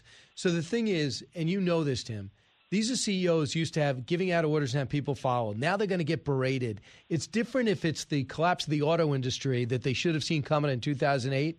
They have to stand up for themselves and take a tone of respectful defiance and say, You, you know, do not know my industry. Yeah, you know, you actually said that to me a week or 10 days ago when last time we talked. And frankly, I, I agree with you. I think the problem is, uh, you know, our industry is not monolithic. For every one big oil company, every one Exxon, there's hundreds and hundreds of smaller companies. And that's what my association actually represents is those small guys. It's frankly, it's the small businesses in the world. And the reality is, is, and you again, you gave me this message, but look, appeasement is never a winning strategy. I think the mistake that some made in the industry when the new administration came in was assume that we're going to go back to normal. And they said, you know, they'll work with us, despite all the clear signals they were sending. And the reality is, is there are some real climate Shiites in this administration. It's the true believers, it's the unelected and the unappointed. They're more than willing to blow things up. And the thought that the adults would keep them under control is not the case. And so you said fight back, and we and look, we have been fighting back. But the reality is, is when you're explaining, you're losing simple rule of politics. And I'm critical of my industry because we spend too much time trying to explain things away, you know, explaining the permitting process or the new SEC rule or debanking the industry to people who, in the administration, will not listen to us because they think that policy is just sending out a, t- a tweet twice a day with a chart on it, you know. And so we got to hit them in a different way. And frankly, and thankfully, the American people have sent that message now. Um, and that I think is really important because the reality is, is look, our industry, these are our customers, and we have the same issues that, that our customers have. It's, it's the people in the audience, you know, they're the ones driving the job site right now. These are the people who are the producers, like I mentioned earlier. But my guys are paying the same amount of diesel as, as they are, and we're hit with the same rising costs that any other small business is. Shorthanded on labor, and so, you know, we're double. The good news is we're doubling down on production despite these numerous roadblocks that keep being thrown up to us week by week. And so, I think it's important for us to, to as an industry, to connect with our customers and tell them that we're standing up rigs and production's up and things are going to get better here. If you can do it. If you're allowed to do it. But you were also told by Ro Khanna, and I'll paraphrase. He said, if you are out there drilling more, you're hurting the planet. You're doing something bad. Why do you continue to drill for fossil fuels knowing basically how bad it is for the environment? Now they're saying, how dare you charge so much for oil and gas that you're making less of? I don't know, supply and demand. So here's an example of the tone. It's probably happening now as we speak. This is with the House Energy and Commerce Committee chairperson Frank Pallone said in a statement. This was just a few weeks ago. He says, It's time we get to the bottom of why oil companies are content to watch Americans suffer so that their shareholders and executives can reap enormous profits. Wow. Yeah, again, it's a, it's frightening when we have people who are truly controlling energy policy in the country who frankly don't understand the basic economics of, of the energy industry itself. Now, the reality is, look, if you and I were to go buy gas this afternoon, that gasoline was oil 60 or 70 days ago. And the way distribution works is there's always a lag between oil prices and pump prices. Retail prices don't always immediately follow the crude, either up or down. And so it takes about two weeks for that full effect to be seen on the corner. The reason why is because refiners acquire crude and then they turn it into fuel and they send it out to the pipeline, out to the trucks, to the distribution facilities, and it gets to the service stations. And that process can take several days to the week it's it's like a rubber band. It's elastic on both sides. You know, it, it stretches one way and then stretches the other way. But I was listening to the the House Democrats just a few minutes ago. They they demand immediate action. They want something to happen this morning and have the result by this afternoon. It just doesn't work that way. It's not your fault that they don't have an economic understand the economics of oil and gas production. Number two is are they if they if they don't like the fact that some of these companies are making profits because oil on the global basis that's what it is. It's just under $100. So on a global basis, if they don't like that, are they also when when prices go down, do you guys do you guys want the government to write you checks too? When you know, no, yeah, nobody was nobody was reaching out to us to say when you know back in April of 20 when when we were underwater, $34 a barrel you know, if you and I would have filled up our swimming pools, there was so much oil we couldn't put anywhere because the demand had collapsed so quickly. There's no nobody in Congress was reaching out saying, "What can we do to help there?" They only beat us up when prices are high. But can I throw a number at you real quick? Yep. 2.8 percent. 2.8 percent is the net profit margin by oil producers. That is in January 2022. Okay, that's that's really what my guy's margin was, about 28 percent. Let me throw this out at you: 8.5 percent that is the typical profit margin of a media company, the ones that they run to, the other the other stations run to to beat us up. And so there are a lot of other sectors who actually have higher profit margins than the oil and gas industry does, even right now in this price environment, because our costs have gone up so high as well. So it, they say record profits, but the reality is is it's only a portion of the story, and we were we were losing billions of dollars, you know, a year ago when prices were so low. The other interesting thing about the um, the guys that are sitting in front of the Energy and Commerce Committee right now is most of those big companies three or four weeks ago wrote off close to about uh, 150 200 billion dollars in assets in Russia when when they pulled out. Now, our and that was based on, frankly, poor management of, of, of foreign policy by the administration. I don't hear any sort of, and I'm not being an apologist for big oil, but I don't hear anybody saying how are you going to recoup those costs? What are you going to do to recoup those to those billions and billions of dollars of lost and stranded assets in a foreign country? So another thought for you. All right, Tim. I look forward to seeing some results today and uh, see if these uh, oil and gas companies will stand up for themselves. Uh, and if they're allowed to drill, I just think it's almost comical that they're trying to figure out ways to get oil in, out of Canada now. Really? Uh, didn't we have a pipeline that was in the middle of being constructed that would have made it a lot easier? Yeah, exactly. You know, the reality is, is we've got, you know, we talk about strategic petroleum reserve. Uh, my industry went and, and found over the last 10 years a, a reserve in the ground in the shale plays and other unconventional resources in the United States is 100, 200, 300 times bigger than anything in the strategic petroleum reserve. If you want to tap the reserve, let us drill rather than pull out what's in the in the bank right now for a real national emergency. The reality is, is a volatile price climate. That's not a national emergency unless you're a Democrat, and then it is. And so that's what they're trying to do. Is they're borrowing on the credit card to to try and get themselves through November. It's really crappy energy policy. All right, Tim Stewart, thanks so much. Thanks, Ryan. It's a great talk to All right, same here. Uh, Tim Stewart, president of U.S. Oil and Gas Association. It matters. Uh, everyone listening to this uh, is affected by what I just said. Uh, this is the Brian Kilmeade Show. This is the Brian Kilmeade Show.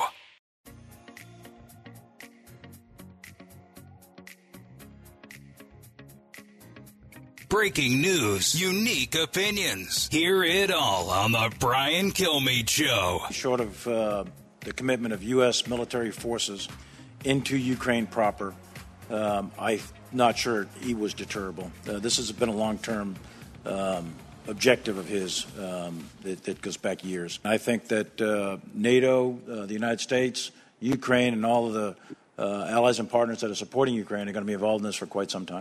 Well, uh, that was General Milley, and it just drove me crazy to hear this. And no one's been covering the uh, the war as well as uh, Martha McCallum is in studio right now, and I want to get your take on that. I have no idea if you were upset by it, Martha, but I know you're covering it uh, every day, every time you're on at three o'clock when your show begins. But when him saying this war can go on for a long time, there was no way to deter that.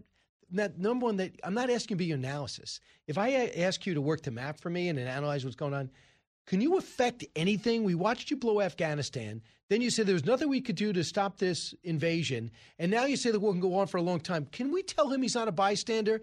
You need, I need X, Y, and Z to affect it in this way. This is the day after, two days after we're seeing all the horror left behind, which is reminiscent of of Germany, uh, the Holocaust in World War II. He's just willing to accept that this is going to go on for years. Well, it's there's a real irony in the fact that what he's telling us is we're now going to be tangentially involved in another long war. It's After of money, he told $800 us, million a day. We just left a long war, yeah. right? And what was the result of pulling out the way that we did? At least one of the results of that, if you're, you know, doing your high school report, you're going to list all the reasons why what what we see now happen in Russia and Ukraine happened that's one of the keys. That's one of the key reasons. There's a, a, perception around the world, in Russia and in China, that this is the best time as any to go. You know, if you want to go grab some land somewhere, now would be a great time to do it. So, yes, Milley sounds like he's watching from afar in this. Uh, it would have been better, I think, to have heard him lay out.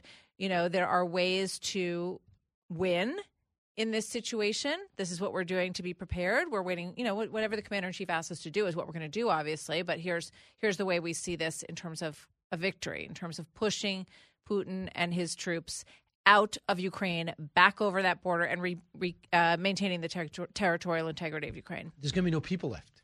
There's already no buildings left in these cities. How many more people have to die horrific deaths? You're not talking about in the battlefield. You're talking about mayors being buried with their families in front of their homes, uh, children being shot, 10 uh, year olds being raped.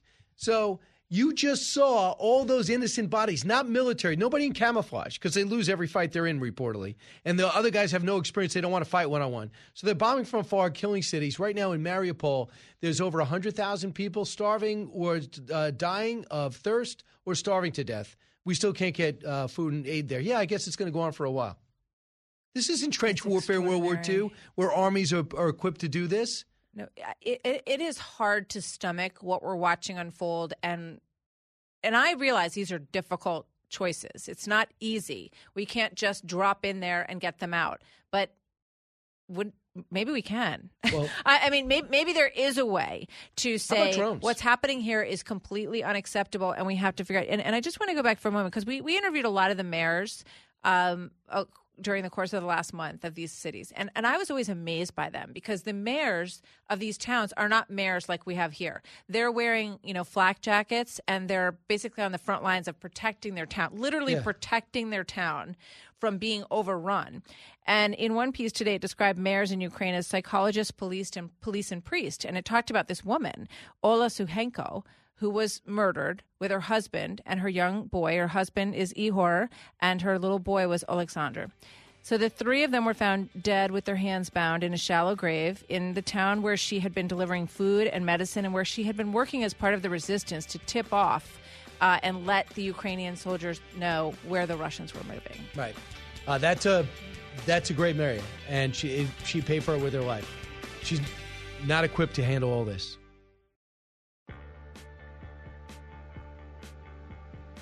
The fastest three hours in radio. You're with Brian Kilmeade. For President Biden, the outlook is pretty grim. War abroad, anxiety at home, and inflation at its highest level in 40 years. Sky high inflation is erasing bigger paychecks. While hourly earnings are up 5.6% over last year, nearly one in five workers says they run out of money before they get their next check. You have historic inflation, you have record gas prices. Americans are feeling it. Biden's numbers have dropped by double digits with young voters, and they were a big part of his coalition in 2020. Voter anxiety is about more than rising prices or Russia's war in Ukraine.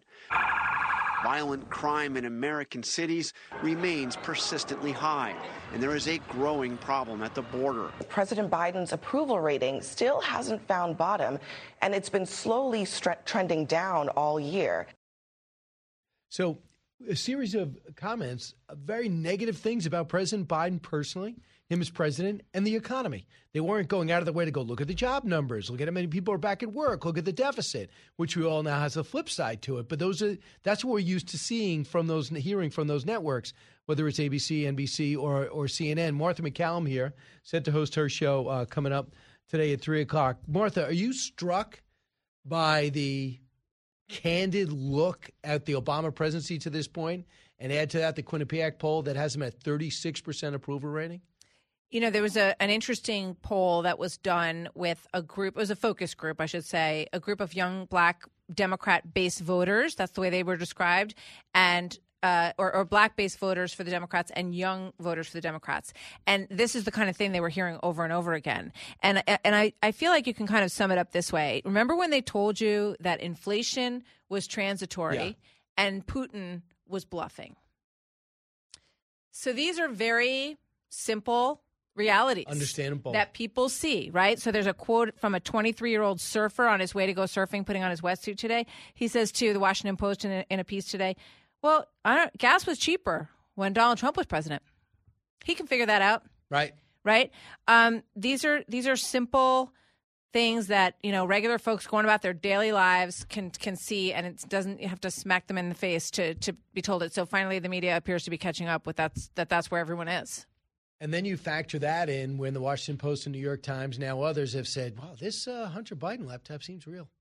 You know, that's, it really seems uh, strange that he is doing all these things with Joe Biden's brother. Now, they haven't made the logical leap. And of course, what did the vice president know about these deals? And what, how hands on was he? And did he benefit from them?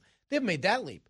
But the fact that they're talking about the president's son, who did a book tour, which skated around all these issues, and he didn't get any real questions from anybody. That's how impervious he felt. And now, to your son, why this laptop? Well, I'm holding it. It seems pretty sturdy. Oh, they, they, these stickers seem pretty real.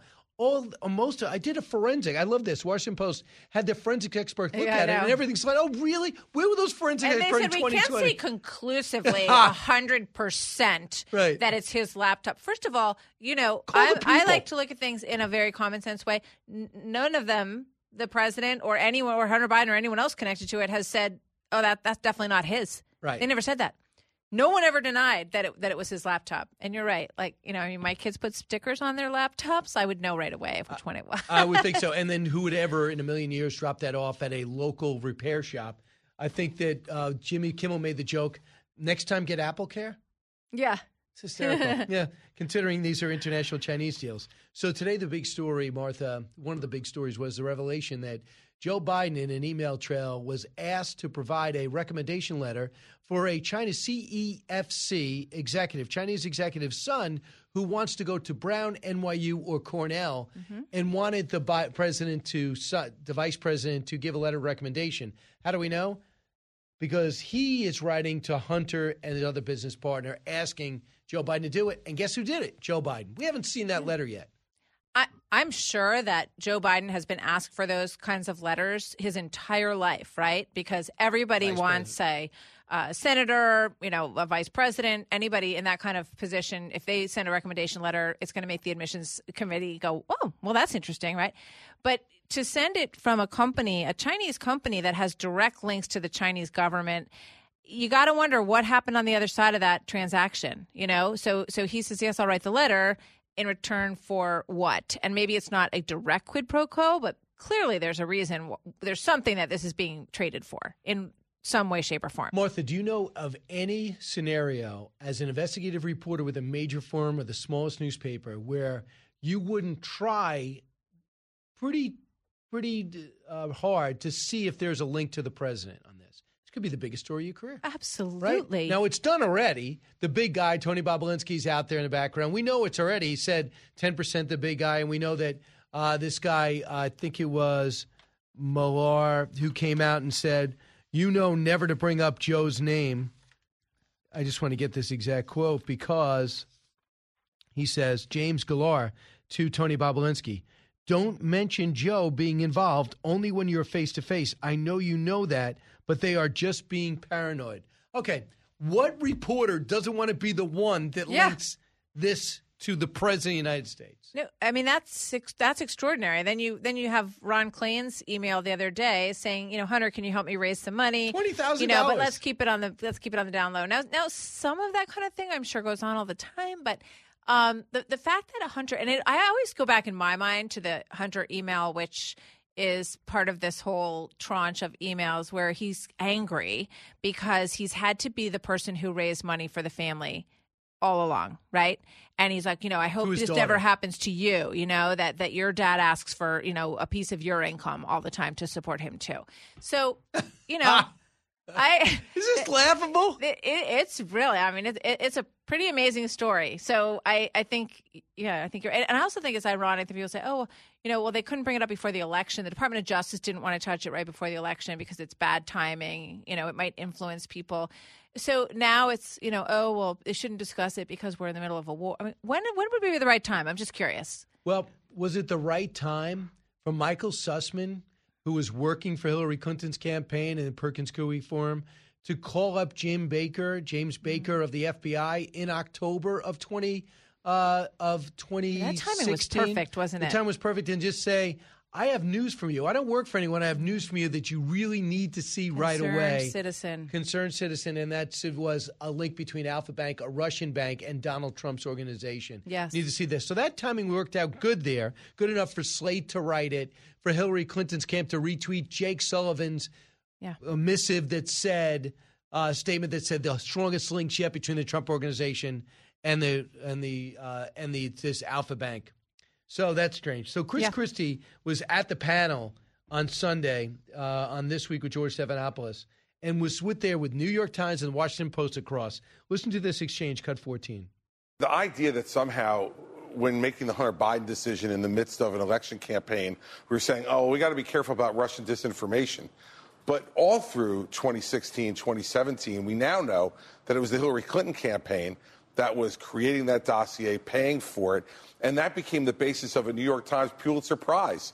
And it Well, turns there out was a separate FBI investigation based on completely different evidence. no, They but, but George, no, no, no, George. Look, with the Hunter Biden case, Twitter took the New York Post uh, Twitter account down because they reported on the Hunter Biden laptop, which now turns out to be completely true. So let's just call Chris, it like let's call it what it was. the dossier New York Post the had it right, but the, George, the New York Post had it right, and the Washington Post and the New York Times had it wrong. Now, you can decide, everyone will decide what the motivation for that was, whether it was simple error, whether it was not sufficient reporting, whether it was bias. Everyone's going to have their opinions on that. But the facts that we know now are the New York Post had it right during the campaign last year, and the other media outlets had it wrong. And two years later, we have this story that was supposed to follow through. Martha, in your opinion, do you believe behind the scenes Jen Psaki and the Ron Klains and the Biden family lawyers are going through that laptop and preparing for the worst? Or do you think they feel as though they can walk through fire? Well, that's a good question. I, I, I would imagine it's person to person, but I think some of them are concerned. I, I think if you're Jake Sullivan, you have to be concerned uh, about, you know, any sort of back and forth that you may have had on this about giving credibility to this stuff that was not credible at all, right in the heat of an election. And I think that Governor Christie makes an excellent point here. And I'm also amazed that George Stephanopoulos is like, no, no, no, their investigation was based on all kinds of other stuff that was legitimate. What is he talking about? Don't know. Because we've gone through this and through this and through this. If there's some, you know, golden pod of of of really, uh, you know, critical, credible evidence of, Of a these Trump link links to of a Russia. Trump link to Russia, where the heck is it? Right. I read Where the whole is it? And, and it, and it goes back to the same thing, right? Where, where Jim Comey would say, "Well, it wasn't all just based on the dossier. We had a lot of other stuff." Really? Where is it? Where is it? Where is it? Right. Two Unbelievable. years. All right, and two years left to the investigation. Uh, two two years later, now his investigation, and then you'd see the fact that no one's really defending Joe Biden, and now that no one's really coming, uh, besides not linking him directly to it, the only person who's done worse over the last two years has been Kamala Harris. And she has been absolutely awful. If she doesn't know the issue, she's not comfortable uh, on any one issue. She can't point to any accomplishments. And I believe she lost two more staffers in the last Yeah. four days. Yeah. Um. I. I, I can't figure out what's what's going on there. Really. I mean, she's she's a an intelligent woman. She has a great resume. I, I really can't figure out. I, haven't seen her as happy and relaxed as th- during the whole time she's been vice president as she was yesterday in that room with with President Obama. She seems so relieved to be next to him and shaking everyone's hands next to him, and not with President Biden, who I don't know if everyone has seen that video, but it's absolutely shocking. President Biden's kind of wandering around in the back and nobody is talking to him.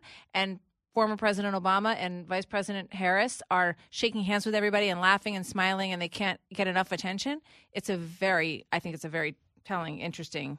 Reportedly, too, the he referred to his vice president as he was speaking while the president was sitting behind him with Kamala Harris. And he says, I'm only kidding. It's only kidding. And evidently, the Biden people weren't happy.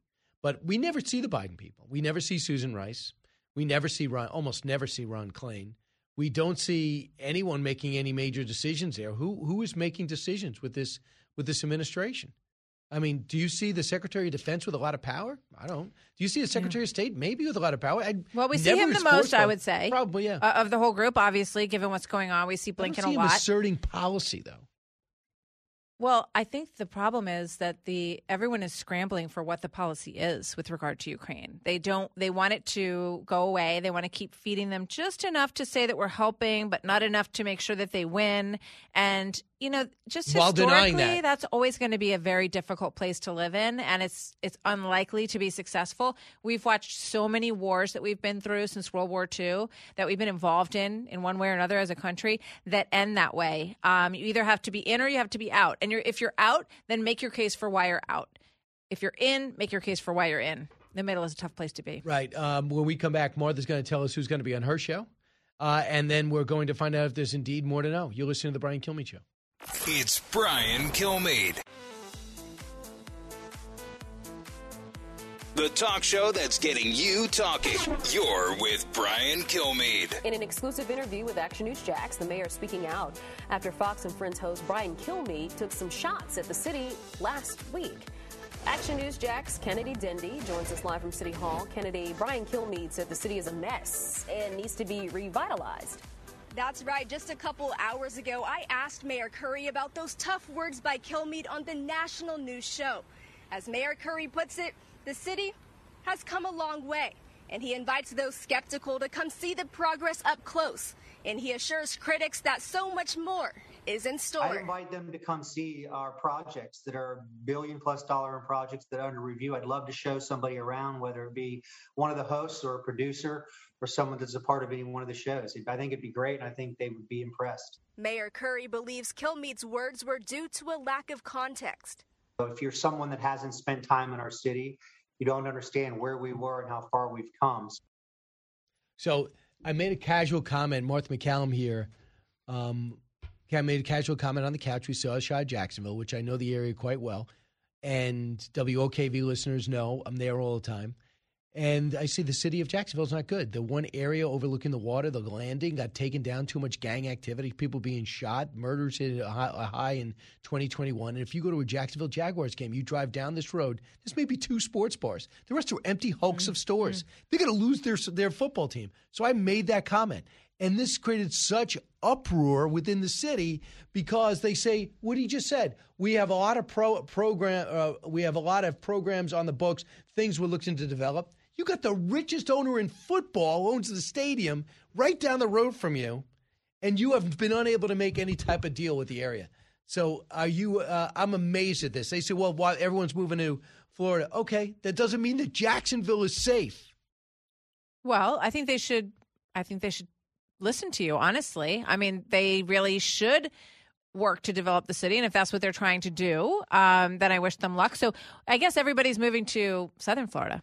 Right. That, is that, I mean, that, that that's what's Well- happening, right? And Jacksonville's not really Jacksonville's not really benefiting from it. And what's their leadership like? Why have they not been able to, you know, crack down on crime and not have to take down Right. Uh, yeah, structures that draw tourists? Yeah, so evidently this being a big deal. And I just think that it's got enormous potential. It's got all these rivers, these beautiful bridges going into the stadium. That's how they got the team.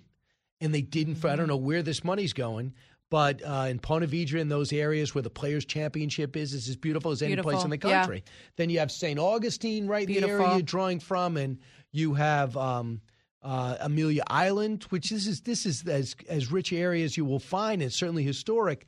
So find a way to get that money and rebuild that city, or you're going to lose your football team. Because you care. You care about Jacksonville, don't you, Brian? I do. Yes, I, can do. see that. But I was amazed at how thick. Do you believe how thin-skinned this, this story is still going on? Well, you know, um, that that's when change happens. We'll see. Who's on your show? So we're going to talk to um, VDH. We're going to talk to Victor Davis Hanson. We're going to talk to Alexander Daniluk, who is the former finance minister in Ukraine, about these new sanctions that are being proposed. I think about $21 billion went into Russia's pockets in oil exports from from the EU just over the past several weeks. So he's has he has no problem funding this war. He might have problems with his personnel, uh, but he has no problem with money right now, and that's that would need need to be addressed. So we'll talk to him about that. Ted Cruz is going to talk to us about what's going on at the border, which is just an unbelievable. If this if Ukraine were not such a huge story, we would be covering this all the time because it's unbelievable what is about to happen at the border. So l- let's look at the border for. By the way, uh, great. I think that France is they're calling for a ban on oil, uh, Russian coal Right. and oil, but And not Poland natural gas. that. Yeah, Yeah. And Lithuania and They're some trying to wean countries. themselves gradually. And it's all about Germany right now, and their decisions they made with I think it's Schroeder and Merkel. right? They gave up their nuclear power plants. They gave up everything. They get- and, and they're put all it all in Russia's pocket. And now they're like, oops. Which is, if, Bad the, if this president of the United States was a true leader and not a partisan, he'd be like, we have to find a way to get natural gas uh, and and fulfill uh, Germany's needs. Gee, how would we do that? Where could we find um, huge stores of natural gas? So there's Oh, a chance now for a bipartisan. I don't even know. Give me a second. I just don't have enough time. Uh, let's think about the Democrats. And even though it might be lip service, Mark Kelly says leave Title 42 in place. Right. Sen- Senator Tester, leave uh, Project 42 in place. Henry Cuellar, leave it in place. Joe Manchin, Kyrsten Sinema. So they say leave it in place. I think Gonzalez, also a Democrat, leave this in place. Not the time to lift it up. Instead, uh, Catholic charities, NGOs, Jewish groups are all taking the government money, getting these migrants fresh sets of clothes in their phones, and getting their buses and sending them across America. There's no other country this idiotic. No, I know. I, I think that every time I see these buses going pe- and letting people off, it's unbelievable that that's the system that we have. Cross the border illegally, get on a bus, and be sent to another part of the country. Please let the voters speak out on this.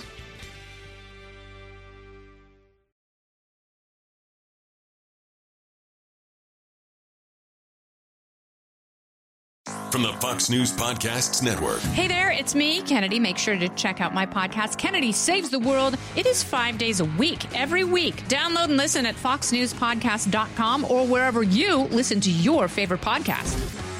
Listen to the show ad free on Fox News Podcast Plus, on Apple Podcast, Amazon Music with your Prime membership, or subscribe wherever you get your podcasts.